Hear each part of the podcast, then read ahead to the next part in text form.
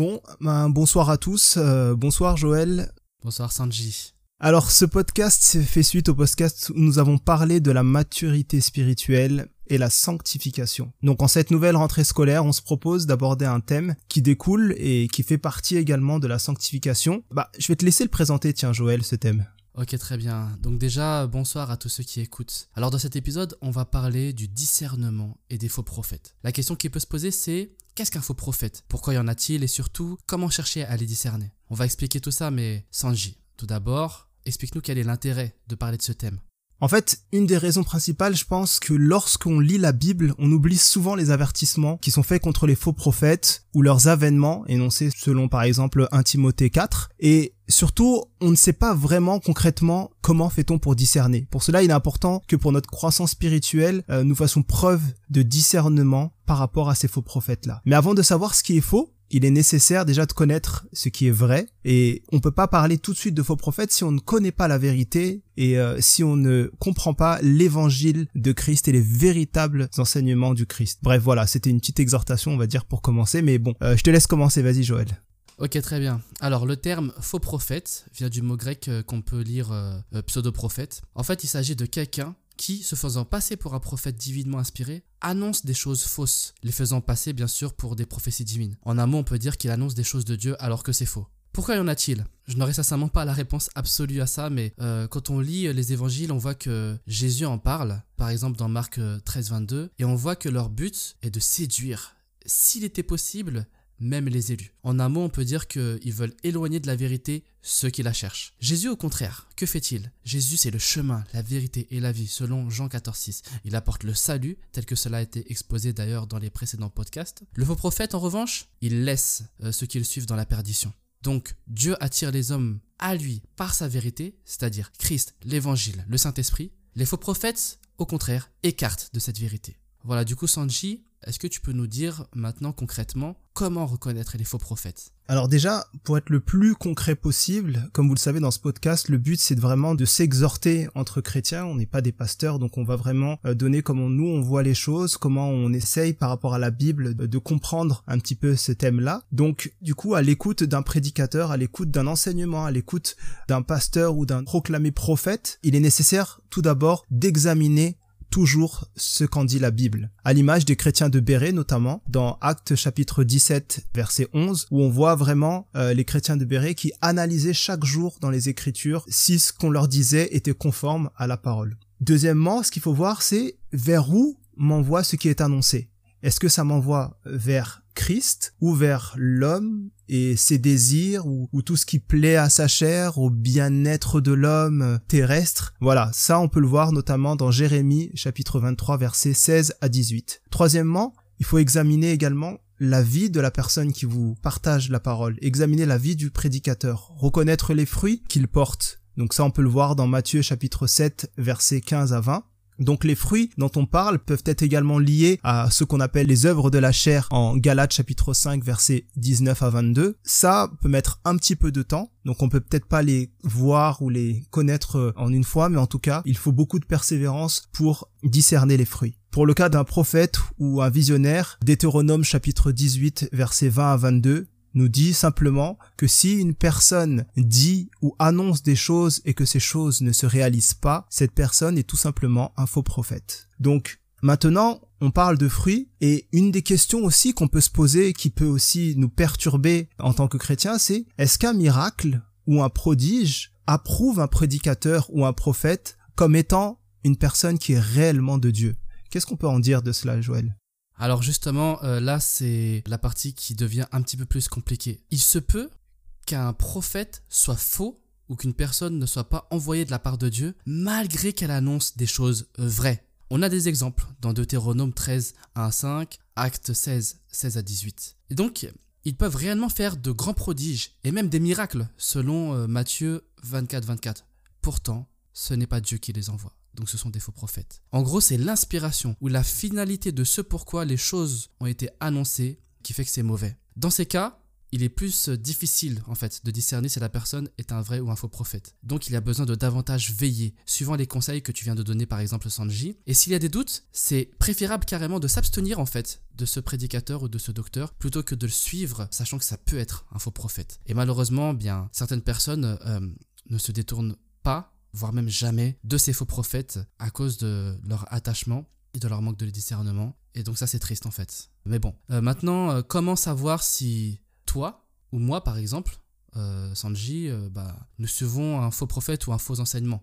Alors, c'est vrai que c'est une bonne question. Du coup, là, on va vraiment aussi se pencher du coup sur l'aspect des faux enseignements. La question est de savoir du coup qu'est-ce qu'on entend par faux enseignements? Ah bah, En fait, les faux enseignements sont tout simplement ceux qui sont non conformes à la sainte doctrine de Christ. Donc ça, on peut le voir dans 1 Jean chapitre 4 versets 1 à 3. Et Aujourd'hui, on identifierait peut-être trois grandes tendances de faux enseignements qui peuvent pulluler aujourd'hui dans le monde actuel, à coup sûr qui sont propagés par des faux prophètes ou des faux enseignants. Donc il y a déjà l'évangile de la perfection terrestre, on peut l'appeler ça comme ça. Donc certaines personnes en étant en Christ se disent ne plus pouvoir pécher car elles ont reçu le Saint-Esprit. Donc vu que le mal et le bien ne peuvent pas cohabiter ensemble, eh ben en fait, euh, tout simplement, dès qu'ils ont le Saint-Esprit, ils ne peuvent plus pécher, ils sont parfaits sur terre. Et euh, retenons que Christ nous apprend dans sa parole, notamment dans Romains chapitre 7 et Romains chapitre 8, que en tant que chrétien, on peut encore pécher, mais nous ne sommes plus esclaves du péché. Et là, il y a une nuance, on a toujours notre combat entre la chair et l'esprit jusqu'à la perfection, mais en tout cas, on a toujours ce combat en nous. Donc, euh, il faut vraiment faire attention à cet évangile de la perfection terrestre un deuxième type d'évangile qui est l'évangile des sensations, où les personnes ont toujours besoin d'un ressenti ou d'une sensation particulière pour avancer dans leur foi. Des personnes qui ont besoin d'événements particuliers, ont besoin d'un ressenti, ils ont besoin de certaines notes de musique pour pouvoir ressentir une relation intime avec le Seigneur. Alors la musique peut être utile pour louer le Seigneur, il n'y a rien de mauvais là-dedans, mais c'est d'avoir besoin d'un ressenti sensoriel pour faire passer un message qui est, je pense, assez problématique. Et Galates chapitre 5 verset 17 nous met en garde sur ça. Troisième évangile, c'est l'évangile inclusif, où le plus gros faux enseignement est à traiter dans les années à venir concernant l'orientation sexuelle. Cet évangile prétend que Dieu accepte toutes les personnes telles qu'elles sont, avec leurs origines, les orientations sexuelles, et qu'elle les aime comme cela, parce que c'est lui qui a créé ces personnes ainsi. Du coup, l'homosexualité, le transgenre ou d'autres types de sexualité comme ça ne sont plus des péchés à proprement dire, mais font partie de l'identité de l'individu, donc de l'homme en Christ. Et là, on arrive vraiment dans une déformation complète de la parole de Dieu où le péché est amoindri et n'existe plus. Donc, on peut voir que le point commun, en fait, de ces trois évangiles, c'est simplement le fait que l'homme devient le cœur de toute chose. On appelle ça l'anthropocentrisme. Ce n'est plus Dieu qui est au centre des choses, on n'est plus christocentrique, mais c'est l'homme qui est au centre. Et on arrive tout simplement à de l'idolâtrie. Et du coup, Joël, peut-être par rapport à tout ce qu'on a cité, maintenant, si on veut être concret aujourd'hui et qu'on veut mettre cela en application, est-ce que toi, tu peux nous donner un exemple? Comment toi, tu fais preuve du coup de discernement dans ce sujet-là? Alors euh, personnellement, l'exercice que je pratique au quotidien n'est pas tellement si le prédicateur que j'écoute à l'instant T est faux ou non, mais c'est surtout de savoir si la prédication en elle-même que j'écoute est fausse ou est-ce que ça constitue un faux enseignement ou non en fait? Alors comment je m'y prends? Donc j'écoute la prédication en essayant de la suivre du début à la fin. Premièrement, j'analyse les affirmations de l'orateur pour savoir si elles sont fondées sur ce que dit la Bible ou non. Par exemple, si elle dit, enfin si l'orateur dit que je dois écouter mon cœur pour savoir quelle décision prendre dans tel ou dans tel moment euh, de ma vie, alors que la Bible nous dit, dans Jérémie 17, 9, le cœur est tortueux par-dessus tout. Il est méchant, qui peut le connaître? Donc euh, je ne dois absolument pas me fier à mon cœur. Donc là, par exemple, je vois que c'est faux ce que dit la personne. Deuxième euh, élément, si la personne cite un verset de la Bible, je regarde si la façon dont il est utilisé est hors contexte ou non. Je reprends l'exemple du cœur. Certaines personnes disent que devant Dieu, c'est l'intention du cœur qui compte. Et on enseigne beaucoup de choses euh, qui sont basées sur l'intention. L'intention est bonne. Et pour appuyer ce, propos, eh bien, Plusieurs personnes citent le verset dans 1 Samuel 16, 7 qui dit L'Éternel ne considère pas ce que l'homme considère, l'homme regarde à ce qui frappe les yeux, mais l'Éternel regarde au cœur. Or, dans ce passage, Dieu a guidé le prophète Samuel pour oindre le prochain roi d'Israël. Le prophète pensait que c'était Eliab, le premier fils d'Isaïe, qui se trouvait devant lui, à cause de son apparence et de sa taille. Mais l'Éternel a fait comprendre en fait qu'il n'a pas fait son choix en fonction de l'apparence de la personne. Dans tout cela, les intentions du cœur d'Eliab et même des autres fils n'ont jamais été révélés en fait. Il n'est pas dit que Dieu voulait, ne voulait pas qu'ils soient rois à cause de leur mauvaise volonté, à cause du fait qu'ils n'avaient pas mis leur cœur dans ce désir. Et de même d'ailleurs dans les intentions du cœur de David, qui finalement a été euh, choisi par Dieu, on ne parle pas des intentions de son cœur. Ce n'est pas dit par exemple David avait de bonnes intentions, euh, il avait vraiment euh, son cœur qui était complètement tourné vers cette volonté et c'est pour ça que j'ai choisi. Non, ce n'est pas ça dont il est question. Et malheureusement, en fait, bah, j'entends quelquefois des enseignements où on utilise ce verset pour justifier carrément des actions mauvaises en disant, eh bien écoutez, c'est le cœur qui compte. Alors que non, ce n'est pas du tout cela dont il est question dans ce passage. Donc là, c'est un usage hors contexte. Et euh, le troisième élément que je peux dire par rapport à ce que j'exerce au quotidien, c'est est-ce que cette écoute de la prédication, elle m'encourage ou elle nous encourage directement ou indirectement à agir contre les commandements de Dieu? Par exemple, si la personne dit qu'elle a fait telle ou telle action au nom de Dieu. Mais en la faisant, elles ont en quelque sorte commis, par exemple, un faux témoignage contre leur prochain, déshonoré leurs parents, commis un adultère, que ce soit physique ou spirituel, eh bien c'est une violation de la loi, selon Exode chapitre 20. Donc ce n'est clairement pas un enseignement inspiré par le Saint-Esprit. Le Saint-Esprit ne contredit pas la parole.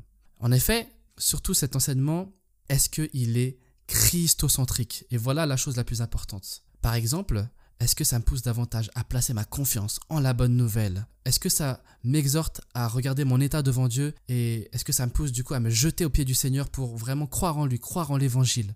Ou bien est-ce que ça amoindrit l'évangile ou même carrément Est-ce que dans cet enseignement, l'évangile est oublié en fait? Une fois j'ai entendu un pasteur d'une église très connue dans mon pays d'origine qui a prêché que tous les juifs de pur sang seront sauvés. C'est une erreur.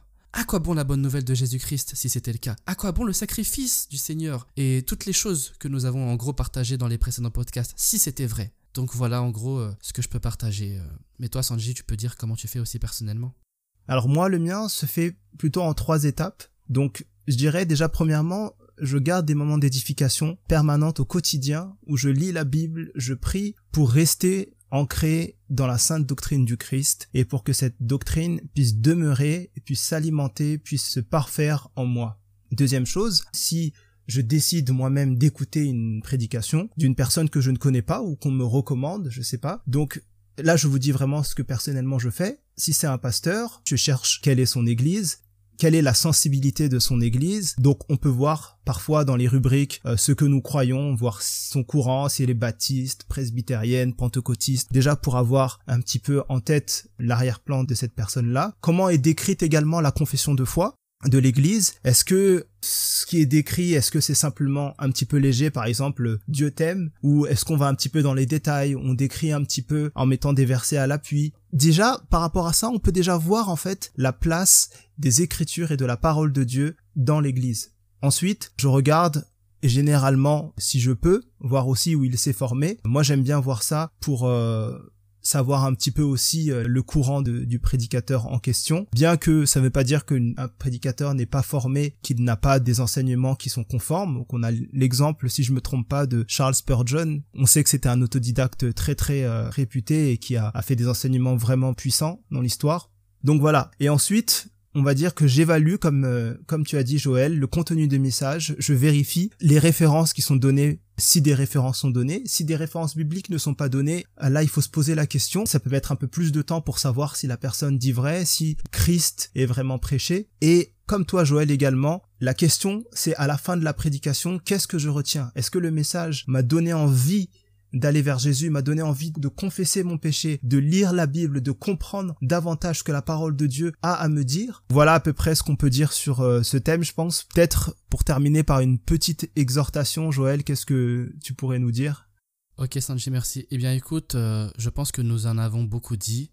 Simplement, toi qui écoutes maintenant, tu as certainement beaucoup d'outils aujourd'hui pour savoir si tu es, si tu suis ou non un faux enseignement ou un faux enseignement. Alors ne laisse pas ton cœur te persuader, mais laisse-toi être éprouvé par la parole du Christ et que l'Esprit de vérité t'éclaire afin de marcher dans la bonne voie. Je te propose de faire cette prière. Alors euh, ce n'est pas comme la prière du pécheur, euh, tel qu'on le dit dans certaines églises, mais c'est une prière euh, inspirée par l'Esprit, soufflée dans les saintes écritures qu'on lit dans la parole, et je t'exhorte à la faire.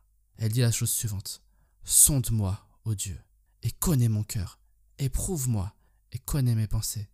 Regarde si je suis sur une mauvaise voie et conduis-moi sur la voie de l'éternité. Psaume 139, 23-24. Amen. Amen.